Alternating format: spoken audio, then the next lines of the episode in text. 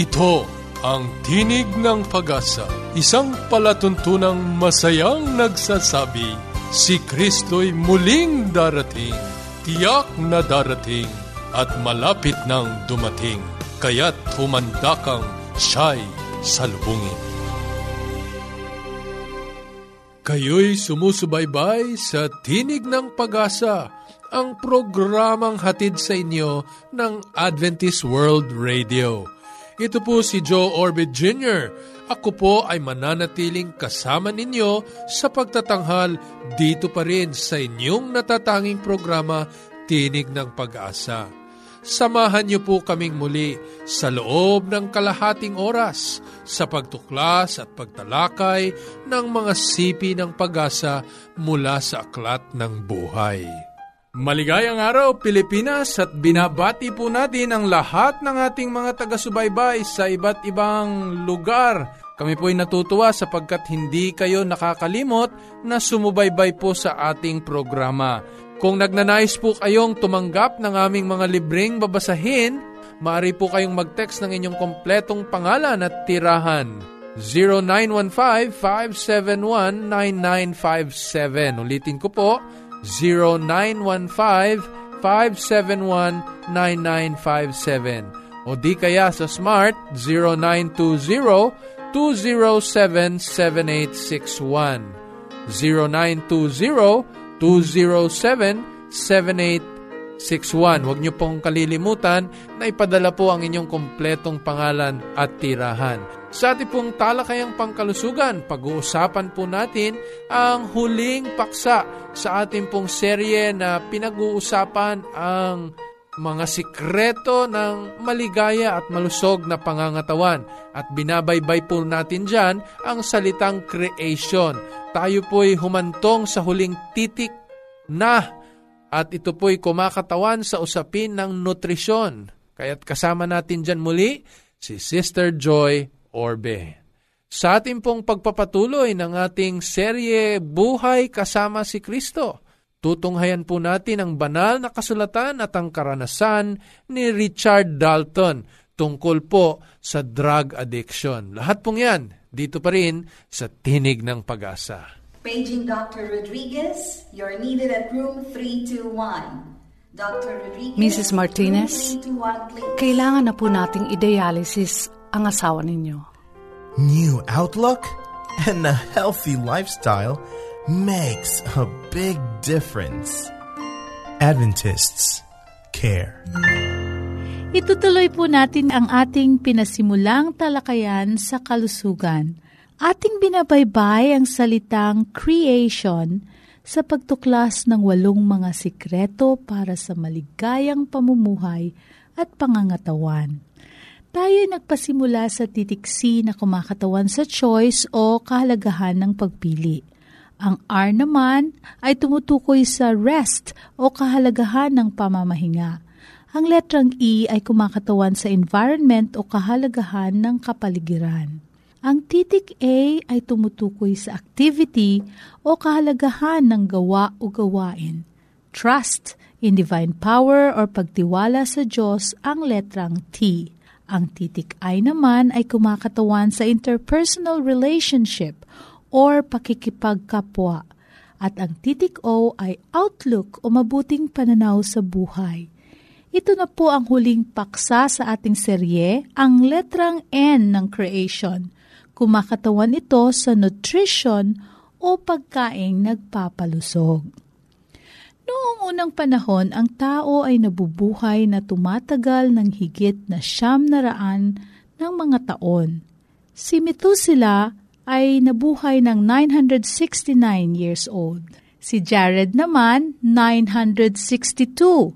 At si Adan ay nabuhay ng 930 na taon. Subalit sa paglipas ng panahon, dulot ng mabilis na epekto ng kasalanan at pagkasira, mabilis na humina ang tao. Sa ngayon, karaniwang namamatay ang tao bago pa man sumapit ng pitumpung taon. Bagaman, maraming kadahilanan ang umiikli ang buhay ng tao. Malaking bahagi nito ang ating pagkain. Mahalagang maunawaan natin ang tamang pagkain. Labis o kulang nito ay nakakaapekto sa haba ng buhay ng tao. Halimbawa sa mga babae, ayon sa pag-aaral ng mga dalubhasa sa pagkain, ang pagdagdag ng malaking kaukulang bigat o significant weight sa loob ng edad ng 35 hanggang 40 years old sa mga babae ay nagpapaikli ng buhay nito ng 7 years. Sa mga overweight na babae na 40 years old at naninigarilyo, mas pinapaikli itong buhay ng 13.3 na mga taon ikumpara doon sa mga babaeng hindi naninigarilyo.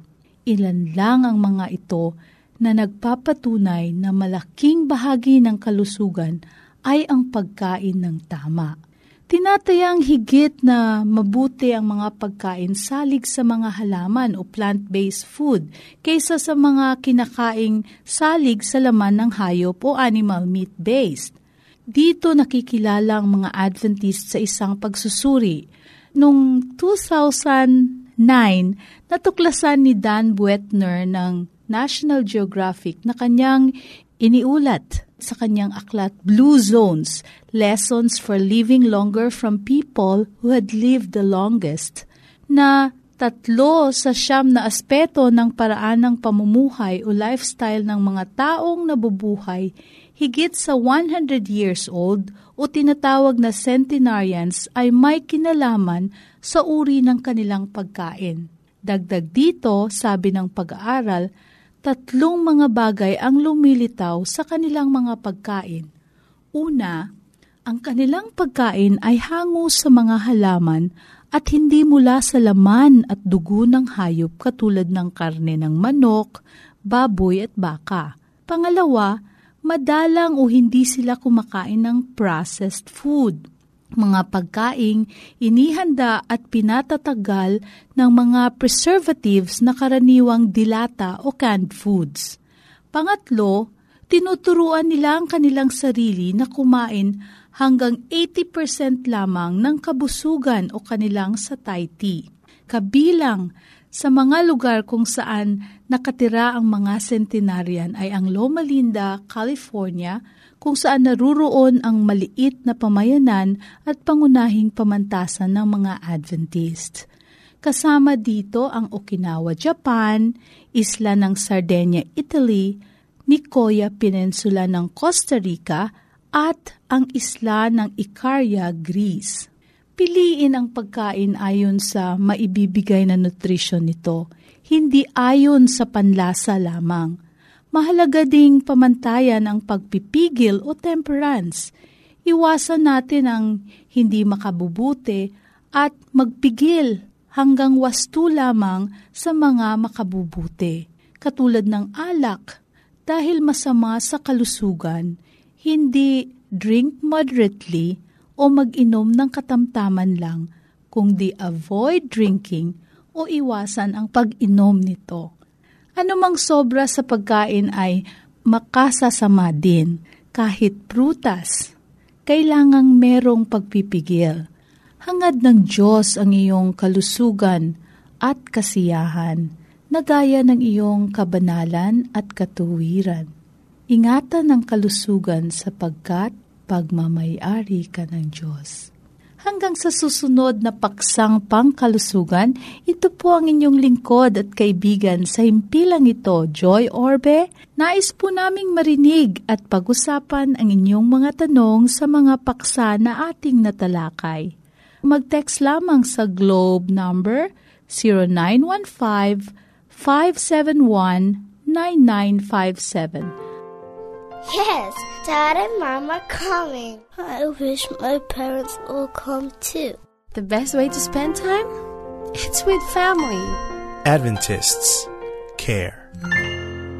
Maraming salamat, Sister Joy. Tayo po ay dadako na sa ating pong serye para po sa ating mga tagapakinig. Sa unang bahagi nitong ating seryeng Buhay kasama si Kristo, tinalakay po natin ang mga karanasan ng ating mga kaibigan na nakasumpong sa katotohanan ng banal na kasulatan at sila po'y napabilang sa pananampalatayang Adventista at nagkaroon ng bagong buhay kasama si Kristo. Ngayon pong serye, tinutunghayan po natin ang mapapait na karanasan sa marami malagim na karanasan na hindi na ninanais na maulit pa.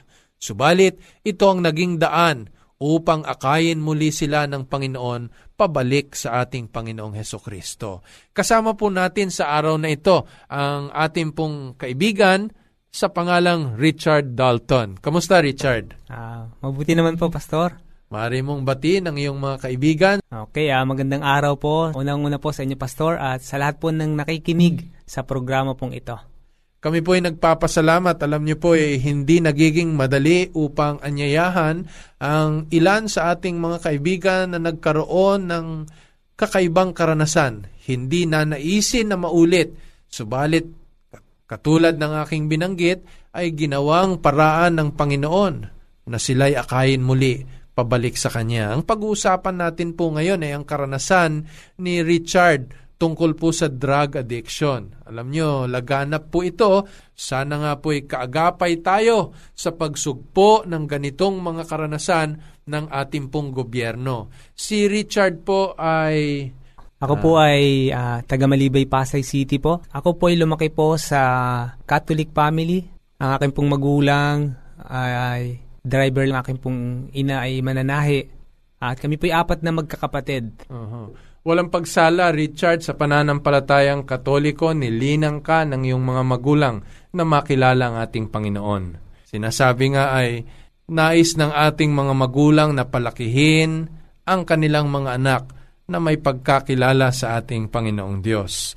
Si Richard po ay nagpasimulang uminom, 15 years old, Richard. Alam mong mali ito. Opo. Oo. Ako po ay naging miyembro po ng Universal Dancer at ng Dance Focus. Kami po ay sumasayaw po sa mga kilalang istasyon at mga show po, programa po sa telebisyon. Oo. Eh, paano na uwi yan sa pagiinom, Richard? Kasi bukod po sa telebisyon kami sumasayaw, kami rin po ay sumasayaw sa mga disco. Gabi-gabi. Mm-hmm. So, naging part na po ng aking buhay ang uminom po gabi-gabi. Oo. Ang tatay mo ba ay umiinom din? Opo. Mm. Gabi-gabi po siya umiinom, hindi po siya nakakatulog hanggat hindi po siya umiinom. Mm-hmm. Mm-hmm. Ganon din po, naninigarilyo rin po siya. So, nakita mo ito sa iyong paglaki. Opo. Mm-hmm. At uh, Richard, katulad ng ating nabanggit kanina, dumating ang panahon na hindi ka lamang nalulong sa pag-inom, kundi natutunan mong gumamit nitong tinatawag na ecstasy. Opo. Uh, natutunan ko po yan nung ako po ay naging dancer na nga po. At uh, dahil din po sa mga kaibigan, at sa nature po ng aming trabaho, dun po sa mga lugar namin pong sinasayawan. Inalok ito sa iyo? Opo, inalok po ako ng aking pong kasama, na aking pong subukan. At meron po ako naging kaibigan na siya po ay isang hapon at binibigyan niya ako. Para po sa ating mga kababayan na tumututok po sa ating programa, talagang hindi po kaila na meron ding mga banyaga talaga na sila ang nagtutulak at nagbibigay ng mga ipinagbabawal na gamot na ito. Opo. Uh, at yun nga po, pag kami po ay lumalabas, gumigimik po kami, eh, binibigyan niya po ako. Ano ba itong ecstasy, Richard? Uh, isa po itong uh, drugs na kanya pong epekto ay pag inyo pong tinake, eh kayo po ay gusto nyo pong gumalaw ng gumalaw. Mm. At mm-hmm. ang inyo pong confidence ay mataas po. Mm-hmm. Mm-hmm. Yun po. At kung sosobra po, kayo po ay mag-hallucinate. At ito pong ecstasy na ito, ito po ay maliit lamang na tableta. Saan may hahambing ang laki niyan? Alam mo yung sa ascorbic acid. Maliit pa po doon. Aba. Opo. Ay madali lang pala talagang ipasa at itago ito. Opo. At siya po ay meron po siyang iba, ibang kulay at iba-iba pong epekto. Uh-huh. Yun po. So ayon sa kulay, ayon sa epekto. Opo. Yung mas mura po, uh, mas konti lamang po yung epekto niya. Ibig sabihin, mas maikli. Mas maikli po. Ang panahon na Opo. itinatagal. Opo. Uh-huh. Opo. At yung mas mahal, ayun nga po, mas matagal. Hanggang kinabukasan, naroon pa. Naroon pa po. Pagkagising mo, meron pa po. Malungkot, ano po, sa isang kabataan, ilang taong ka na nung nagpasimula ka mag-ecstasy? Siguro po mga 21, Ga- ganyan Gaano po. katagal tong nagpatuloy, Richard? Mga limang taon po. Aha, ito ba'y nalaman ng iyong mga magulang? Nalaman po nila nung may nangyari na po sa akin nung ako po ay hulihin ng NBI. Mm. So nahuli ka na gumagamit nito? Opo. Mhm. Kaya po ako po ay nakulong ng dalawang taon at Mm. dalawang buwan. At ang, ang kinaso po sa akin ay drug pushing, no bail po iyon. Oo, mabigat yan. Opo, at kung mapapatunayan po na ako'y nagkasala, ako po'y makukulong ng habang buhay. Totoo yun, totoo yun. Kaya po sa ating mga taga-subaybay, ito po isang bagay na kailan may hindi tinatanaw ng ating lipunan at gobyerno na maliit na bagay. Ito po'y sumisira ng kapakanan at buhay ng ating mga kabataan. So, pagkatapos na ikay makulong, Richard, paano ito dumating sa iyong mga magulang? Nalaman po nila na ako po'y hinuli ng NBI, so sila po ay nagpunta doon. At doon nga po nila nalaman yung aking pong ginagawa na ako po ay nagda-drugs Nakulong ka sa ang piitan. sa Makati City Jail. Doon na po ako tumagal hanggang matapos yung pagdinig sa aking kaso. Two years and two months po. Richard, sa loob ng dalawang taon sa loob ng ating piitan, walang pagsalang hindi at tumigil ka ng gumamit ng ecstasy. Nga po. At sa mga panahon na ito, dito ka nagkaroon ng pagbubulay-bulay. Naririyan, nakikinig sa atin ang libo-libo nating mga mamamayan sa iyo at sa iyong karanasan. At karamihan sa kanila ay mga kabataan. Bibigyan kita ng pagkakataong, Richard, kausapin mo sila.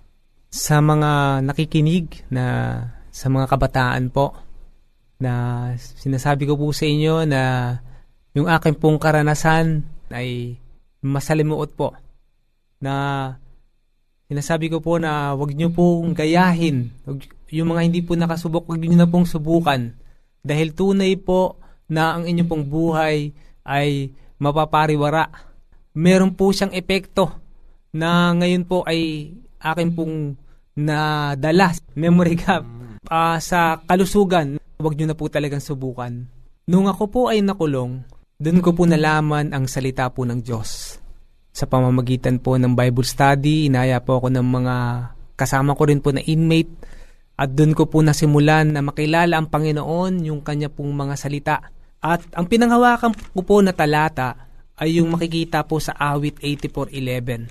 Ang sabi po doon, sapagkat ang Diyos ang araw at kalasag, siya'y nagbibigay ng biyaya at kaluwalhatian, siya'y hindi magkakait ng mabuting bagay sa lumalakad ng matuwid. Yan pong talata na yan ang akin pong naging paborito, na akin pong pinanghawakan na sinasabi po na kahit na po nandun ako sa sitwasyon na yon, sa kadiliman, sa loob po ng kulungan, ang Panginoon po, siya po ang akin pong naging liwanag, siya po yung nagtanggol sa akin, naging kalasag. At pinanghawakan ko po yung kanya mga pangako na sinasabi niya ron na ako po'y bibigyan niya pa ng bagong buhay, kasama po siya.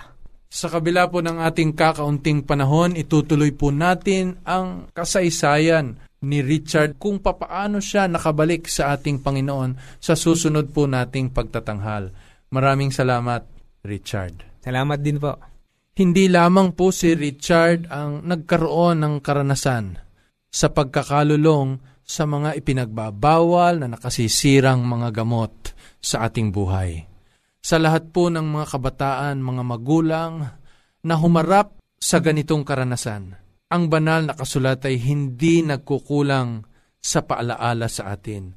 Sa Titos Kapitulo 2, ang talata po ay 12, ganito po ang wika ni Pablo kay Tito na nagtuturo sa atin upang pagtanggi natin sa kalikuan at sa mga kahalayan ng sanlibutan ay marapat mabuhay tayong may pagpipigil at matwid at banal sa panahong kasalukuyan ng sanlibutang ito. Batid ni Pablo sa biyaya at karunungan ng Panginoon na sa hinaharap lalong magiging malupit ang kaaway upang dalhin ang tao sa pagkakasala. Sa mga kalayawan, sa kalibugan, sa mga kahalayan ng sanlibutan. Kaya't kanyang ipinaalala na tayo'y lalong maging mapagpigil at maingatang matwid at banal ang ating mga buhay. Kaibigan, ang gumamit ng ipinagbabawal na nakasisirang gamot ay nagpapasimula sa isang pagpapasya. Walang sino mang makapipilit sa kanino man hanggang siya'y magpasya na ipagkaloob ang kanyang sarili sa kapangyarihan ng anumang mga ito. Ganun pa man, sa kabila ng karapatan na tayo po'y may pagpapasya, mayroon pong ilang mga bagay na nais ipaalala sa atin ng mga pagsusuri at pag-aaral, lalong higit hinggil sa medisina, sa mga nakababatid ng mga raaring idinudulot ng mga gamot na ito upang ating maiwasan. Merong anim na tinatayang mga bagay na maaring nakaaambag sa pagkakahilig ng sinuman na maaring umakit upang gamitin natin ang mga ipinagbabawal na nakasisirang gamot. Una, para sa mga magulang, alalahanin po natin ito. Pagka tayo'y gumamit ng anuman sa mga ito, ito po ay nailalatag sa ating pong mga tinatawag na genetics. Sa isang pagsusuri ng American Psychological Association, kanilang nasumpungan na malaki ang iniaambag ng tinatawag na genes upang ito ay maisalin sa mga susunod na henerasyon. Bagamat hindi sinasabi na wala na tayong magagawang paraan upang pigilin o wakasan ang pagiging lulong sa alak o di kaya sa ipinagbabawal na gamot, ito po'y umaambag upang ang isang tao na may mga magulang na may ganitong karanasan ay magkaroon ng pagkakakiling sa paggamit din nito. Alalahanin natin, makapagpapasya pa rin ang mga kabataang may mga magulang na nahilig sa kalasingan at sa droga. Ikalawa, hindi lamang po yung genetics, may naiaambag din po ang tinatawag na environment o yung ating kapaligiran.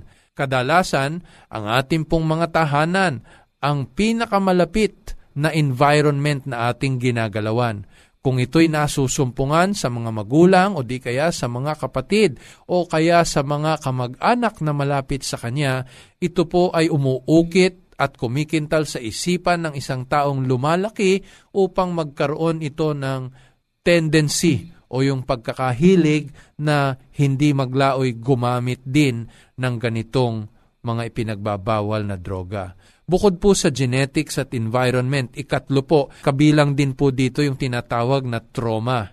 Sa mga panahon na sumapit itong mga tinatawag na trauma na naisin ng isang tao na malunasan ang kanyang malubhang kalungkutan, pagkatakot o di kay kasiraan ng loob na gumamit nitong mga ipinagbabawal na gamot o di kaya'y maglasing.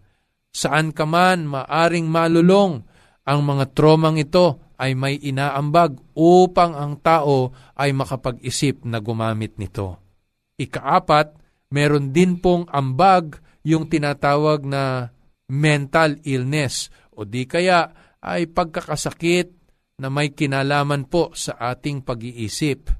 Tinataya po na mahigit kalahati sa mga gumagamit ng ipinagbabawal na gamot at nalululong sa pagkakalasing ay may kinalaman po sa tinatawag na mental illness.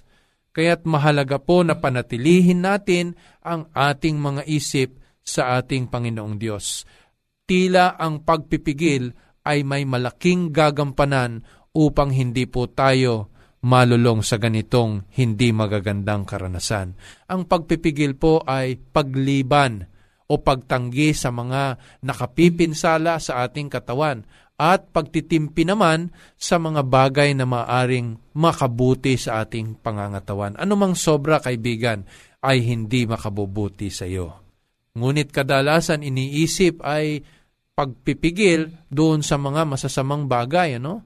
Katwiran nila'y kung hindi naman lalabisan, yaong mga masasama ay hindi makakasama sa katawan. Tandaan po natin, ang pagpipigil ay doon sa mga bagay na maaring makabuti, subalit kung sobra, ito rin po'y makasasama. Ang pagpipigil ay hindi kailanman ginagamit po sa mga bagay na makapipinsala sa atin, sapagkat ang dapat nakatayuan ng isang mabuting kumikilala ng kanyang pananagutan sa Diyos ay pagtanggi sa mga bagay na makapipinsala sa atin. Ikalima po dito ay ang tinatawag na influence of peers. Yung poong impluensya ng ating mga malalapit na kaibigan, katrabaho o di kaya ay mga mahal sa buhay. Pagka ito'y iniaalok sa atin, kadalasan hindi nagiging matibay ang ating pagpapasya upang tanggihan ang nalalaman nating hindi nararapat.